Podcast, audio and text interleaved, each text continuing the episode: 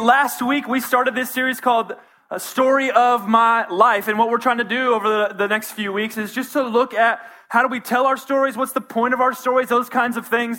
And so last week we looked at this. Uh, what's the power behind our stories, behind our testimonies? What's the power behind that? And what we said was that the power behind our story is only as powerful as the source that it's connected to, and that is Jesus right? So if our stories are not connected to Christ, if the if the really the story that we're telling is about Christ, it becomes powerless and just a story about us. And so. Uh, what I want to do today is move from that space of inspiration and motivation, hopefully, to a space of information. Tonight's going to be uh, feel like information, but hopefully it's helpful for you and, uh, and giving you confidence to go and tell your story, to go and share this, your story with the people that are in your life. The way I'll illustrate uh, is, is think about this. So I have this vivid memory. I don't know why. There are certain things in my life that I remember really vividly, like at random moments, and it's weird. So I have a, I have a vivid memory of being in sixth grade in Miss Sonia's class. That, that's irrelevant to you, but it's fine uh, at Winsong Intermediate. I don't know if anybody in here went to Winsong. That's fine. Our mascot was the stallion. I felt great about that as a sixth grade guy. I was like, this is awful. Can we get a better one? So I went to Winsong Intermediate in sixth grade in Miss Sonia's class. She was my English teacher, or when I was in sixth grade, we called it language arts. We didn't call it English because I don't know why, but we called it language arts. And we went through what was uh, like the, dy- the, the dy- we didn't call it dynamics in sixth grade, but for the sake of this, we'll call it the dynamics of a story or what makes up a plot. I talked about these pieces of what makes up a plot or a story. What are the, the necessary parts of a story? And uh, I remember rolling through these things and I looked it up just to make sure that I wasn't making that up. And there is a thing, it's real, I promise.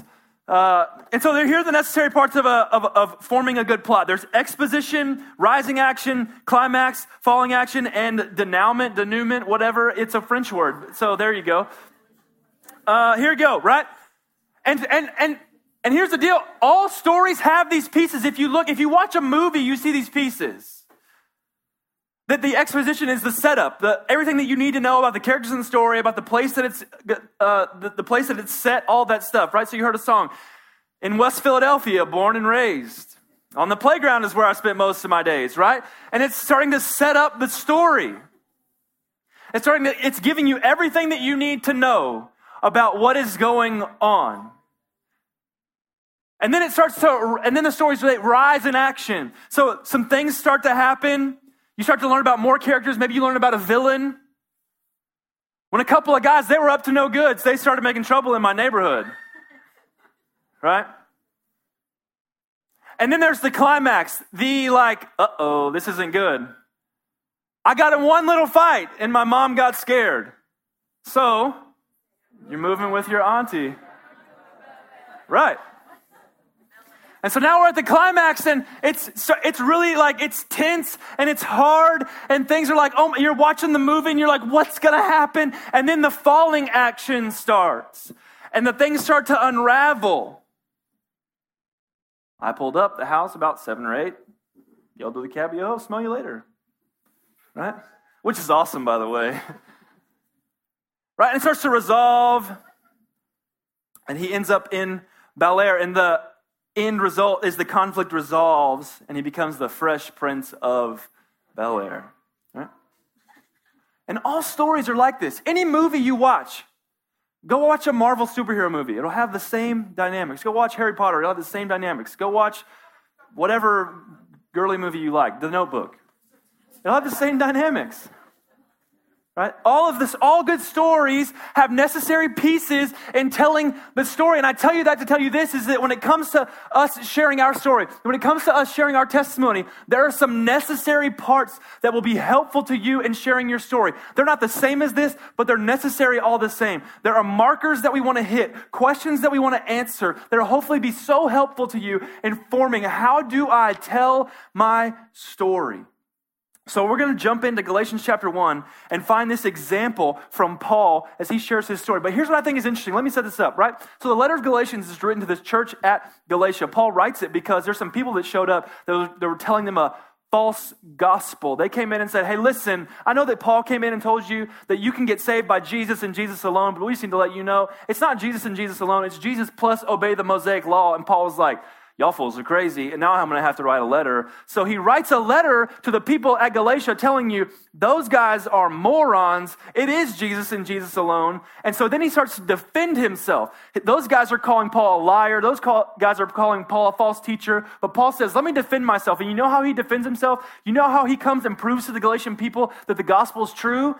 He tells a story. That should be enormously helpful to you.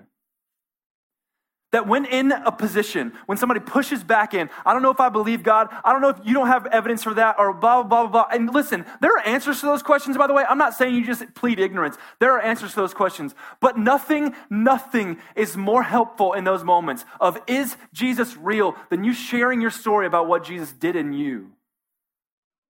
And so that's what Paul does here. Let's look at it in Galatians 1, starting in verse 11. I'll read through 24. Here we go. For I would have you know, brothers, that the gospel that was preached by me is not man's gospel. For I did not receive it from any man, nor was I taught it, but I received it from a revelation of Jesus Christ. For you have heard of my former life in Judaism, how I persecuted the church of God violently and tried to destroy it. And I was advancing in Judaism beyond many of my own age among my people. So extremely zealous was I for the traditions of my fathers. But when he who had set me apart before I was born, and who called me by his grace, was pleased to reveal his son to me in order that I might preach him among the Gentiles, I did not immediately consult with anyone, nor did I go up to Jerusalem to those who were apostles before me, but I went away into Arabia and returned again to Damascus. Then after three years, I went up to Jerusalem to Cephas, to visit Cephas, and remained with him fifteen days. But I saw none of the other apostles except James, the Lord's brother. And what I am writing to you before God, I do not lie. Then I went into the regions of Syria and Cilicia. And I, and I was and I was still unknown in person to the churches of Judea that are in Christ. They only were hearing it said, He who used to persecute us is now preaching the faith he once tried to destroy. And they glorified God because of me. So, what I want to do is grab onto just three parts that are hopefully helpful to you and sharing your story. Three necessary parts of sharing your story. Let me just remind us what I mean when I say your story or your testimony, right? We can get lost in churchiness with that. So let me just remind you that this is your story. That your story is the story of who you were before Jesus, when you believed Jesus, and how you are now living for Jesus. Who you were before Jesus, when you believed Jesus, and how you're now living for Jesus. This is your story, right? That's the general makeup of your story. So let's use those three markers as we move through Paul's story here. So, who he was before Jesus. Look at verse 13. For you have heard of my former life, who he used to be. You've heard of my former life in Judaism, how I persecuted the church of God violently and tried to destroy it. And I was advancing in Judaism beyond many of my own age among my people. So extremely zealous was I for the traditions of my fathers. Who does he say that he was? Paul says that, listen, I, I wasn't just like, man, Christianity's neat, but I choose Judaism. He was like, I hated you fools. I hated Jesus. I was dead set against the guy. I thought he was a false teacher. In fact, I was getting letters to go to Damascus to arrest some folks and bring them back. I did not like Christians at all. I was an enemy of Christ. That's who I used to be. I was against him altogether. And even more than that, not only was I against Jesus, but I was also a Jew, and I wasn't just any Jew, I was great at being Jewish. Like, there's some dudes that are kind of okay at being Jewish. I was crushing them at being Jewish. Like in the rankings, I was number one. I knew all of it. I was zealous for the traditions of my fathers, is what the Bible says. So he not only was super prideful about that, but he thought that he was gaining righteousness through all of that stuff. So not only was he an enemy of Christ in his former life, but he was, he was seeking righteousness through himself, and he was horribly prideful. That's who Paul used to be. That's how he identifies his former life, before Christ. And maybe you hear that and you think, that's great. But that's nothing like my former life. I was seven when I gave my life to Jesus. The worst thing that I did was punch my sister in the arm when she annoyed me. But listen, listen, this is what Ephesians chapter 2, 1 through 3 says about everyone's, everyone's. Whether you became a follower of Jesus at 6 or 16 or you're not a follower of Jesus, this is this is everyone's life before following Jesus, Ephesians 2 1 through 3. And you were dead in your trespasses and sins, in which you once walked, following the course of this world, following the prince of the power of the air the spirit that is now at work in the sons of disobedience, among whom we all once lived in the passions of our flesh, carrying out the desires of the body and the mind, and were by nature children of wrath, like the rest of mankind. You, do you see it? That everybody's story is not, oh, you were kind of bad and you just got a little bit better at seven years old and became a Christian. No, it says of everyone, whether you became a Christian early or yesterday, that your story before Jesus is that you were dead, choosing your own self and you didn't care about anyone else. It was your own way, and that you were the king of your life, and God identified you as dead. And dead people don't do kind of good things, dead people do nothing good. And so, your story before Christ and my story before Christ, the details might be different, but the reality is the same. We were dead. And whether your sin was stealing crayons from your kindergarten teacher, or, or, or getting out of your mind drunk, the sin is the same in the effect that you're dead. And apart from Christ, we are hopeless. Hopeless. We will choose ourselves 10 times out of 10. And we need some kind of hope. You see, because we read stuff like that and we think, yeah, Kate, I, I get it. I hear Paul's story. Uh, I really wasn't that bad. And here's what happens as a result of you saying stuff like that. I wasn't that bad. I was a pretty good kid. I was raised in church. My parents made me, uh, made, helped me make good decisions. I'm a pretty moral kid. I followed the big rules. Like I'm all good. I said yes, ma'am, and yes, sir. And I, I'm not that bad. And here's the result is when you think your sin's not that bad, the gospel becomes not that good. You see, when you when you look at your sin and think, it really isn't it, compared to all these other jokers, I'm not really that ba- bad of a person. But the death of Jesus explains it differently. The death of Jesus explains that our sin was so bad that he had to get murdered. That's not, that's not like kind of bad, that's horrific. And you see, it's necessary for us to come to grips with the fact that we are left to ourselves unbelievably wicked, and we will choose ourselves 10 times out of 10. You see, we need to come to grips with that because when we grab onto the fact that we are that messed up, the gospel becomes unbelievable news. Not just good news, but unbelievable news because a God looked down and said, You are unbelievably wicked. You will choose yourself 10 times out of 10. You can't help yourself. And I know that, so I'm going to come help you. That's why the gospel is such good news, is because wicked though we are, God loved us anyway. When we grab that, we believe a gospel that changes everything about how we live. We believe a gospel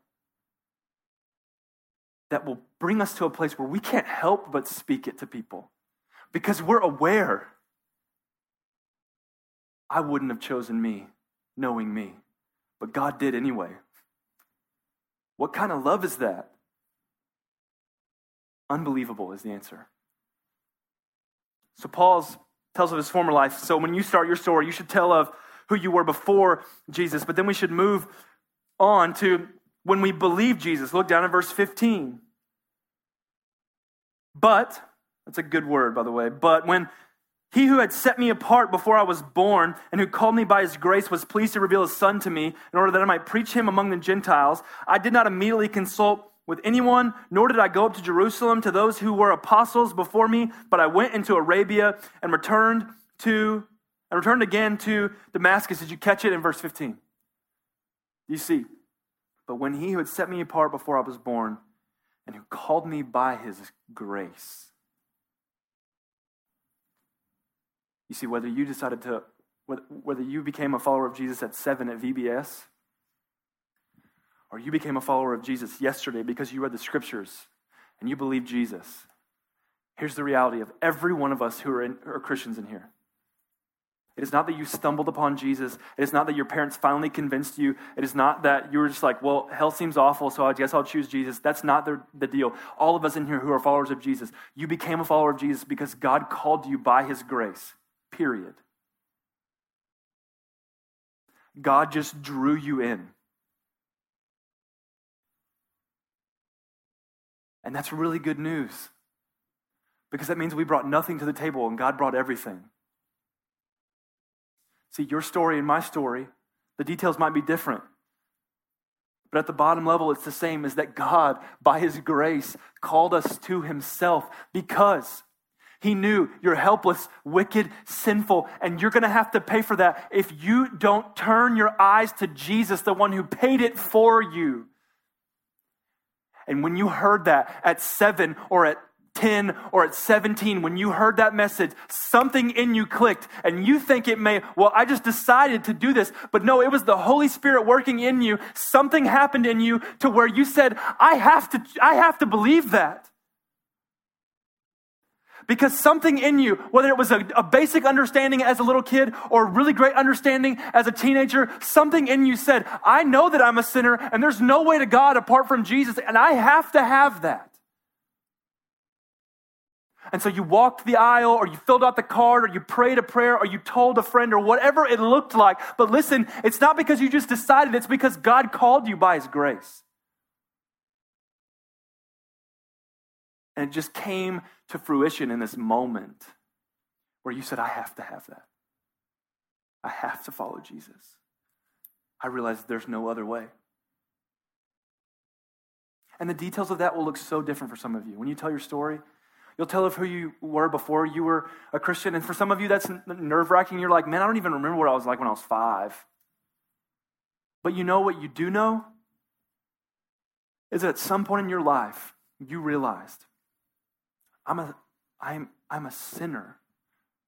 No matter what my sin looks like, I'm a sinner. And in the face of God, that is a denial of God, that I've chosen to shove against God. And then I, I realized at five, six, seven, eight, nine, whatever age you were, I realized that I'm a sinner and separated from God because of that. And God, by His grace, drew me in and gave me a way to be with Him because Jesus died and got up from the dead. You see, nobody's, nobody's worried about did you grow up in church or did you not. What they're, what they're hearing is you realize that you were separated from God and God was the only way to bring you back to Himself. That's a story worth telling.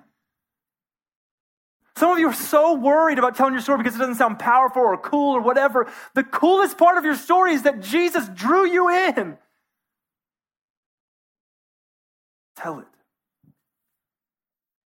So you tell them who you were before Jesus, and you tell them about the time when you believed Jesus. And again, for some of you, you, you can remember the moment. You can remember the place. You can remember the day. You can remember all of that because you have an excellent memory. Others of you are like me and you can't remember like a week ago. So when you think about that moment, you're like, I don't remember the day. I kind of remember where I was at and I kind of remember uh, like a conversation with some lady or some dude or some, my parents or whatever. But it was more like a, like a season of my life that I remember.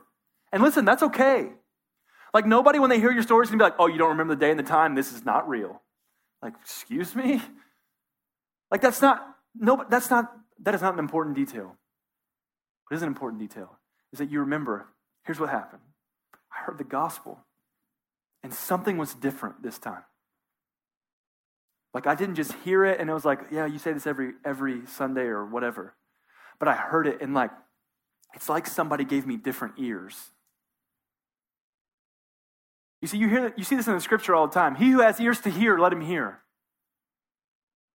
That's not like a anybody available that has like the biological like product of ears, then you can hear this. No, that's not the deal. It's Jesus saying, He who has been given ears to hear by God, let him hear. And so at some point in your life, God gave you ears to hear, and you heard the gospel, and you said, I have to believe that. I have to believe that. And you did. So tell that story. Tell the story. So you tell them who you were when you believed, and the, the last part is this. Then you tell them how you are now living for Christ. You tell them how you are now living for Christ. Look at verse 18. Look at verse 18. Then after three years, I went up to Jerusalem to visit Cephas and remained with him 15 days. But I saw none of the other apostles except James, the Lord's brother, and what I'm writing to you before God, I do not lie. Then I went into the regions of Syria and Cilicia, and I was still unknown in person to the churches of Judea that are in Christ. They only were hearing it said, He who used to persecute us is now preaching the faith he once tried to destroy. And they glorified God because of me. You see, what does Paul tell of? Concerning his life that he's now living for Christ, he tells two things. He tells how he's on mission for Christ and how he's been transformed by Christ. How he's on mission for Christ and how he's been transformed by Christ. He says, I went to all these places. I went to visit Peter. I saw James. I was with the apostles. We were rolling out and we were telling people the gospel and people were believing Jesus. Like, I was like, folks had diseases and I healed them and Jesus, like, God, through me, healed them in his name. That's crazy. I went to, the, to Syria and Cilicia and I was telling people about Jesus and they were believing Jesus. You see, because when he believed Jesus, he knew Jesus isn't only calling me to himself, he's calling me to his mission. And so I'm going to walk out there and be the kind of person that says, This gospel's too good to keep to myself. You've got to hear this. And so when you tell people your story, you tell them who you used to be, you tell them how the gospel, you, you tell them what the gospel is, and when you believed it, and then you tell them how you're different now. You tell them how you're on mission for Jesus now. That may look different for every person in here. On mission, maybe at your school or in your neighborhood or on, on your team or whatever, in your family. I don't know. But n- no matter who you are, I know that Jesus is calling you to that mission. And so you tell them how you're on mission for Jesus. And the next thing you tell them is how you've been transformed by Jesus, how your life is different because of Jesus. What, what does Paul say? Paul says, These people, they were just hearing about me. Look at 23, verse 23. They only, the people out there, they were only hearing it said. He who used to persecute the church is now preaching the faith he once tried to destroy. They were hearing the story of Paul and they were like, Paul, Paul who used to be Saul, Saul that used to kill Christians, like that dude was going to get letters to, like, it was not good. He really hated Jesus. How can this be? You see, they noticed a transformation in him. They noticed something different in him. So much so that in Acts 9 21, it says it like this right after his conversion. And all who heard him were amazed and said, Is not this the man who made havoc in Jerusalem of those who called upon this name? And has he not come here for this purpose, to bring them bound before the chief priests? Everybody thought, This can't be the same guy. Because not too long ago, that guy was not just like, he wasn't neutral towards Christianity, he was dead against it. Something is different, and that difference is Jesus. He looked different, he talked different, he acted different. And listen, the same is and should be true of you. That your life before Christ and your life after believing in Christ should look different. I'm not saying it's going to look drastically different because obviously you look different now than you did at six, whenever you just, like, I get that. But the way that you think, the way that you speak, it should model Christ. It should model Christ. It should look different. That if you, being the Christian at your school, are next to the person who isn't a Christian at your school and you look the same, and you speak the same and you act the same and you care about the same things a lot, something's off somewhere. We should look different. We should look different. And I'm not saying like, well, just clean up your language so people will know you're a Christian. That's not what I'm saying.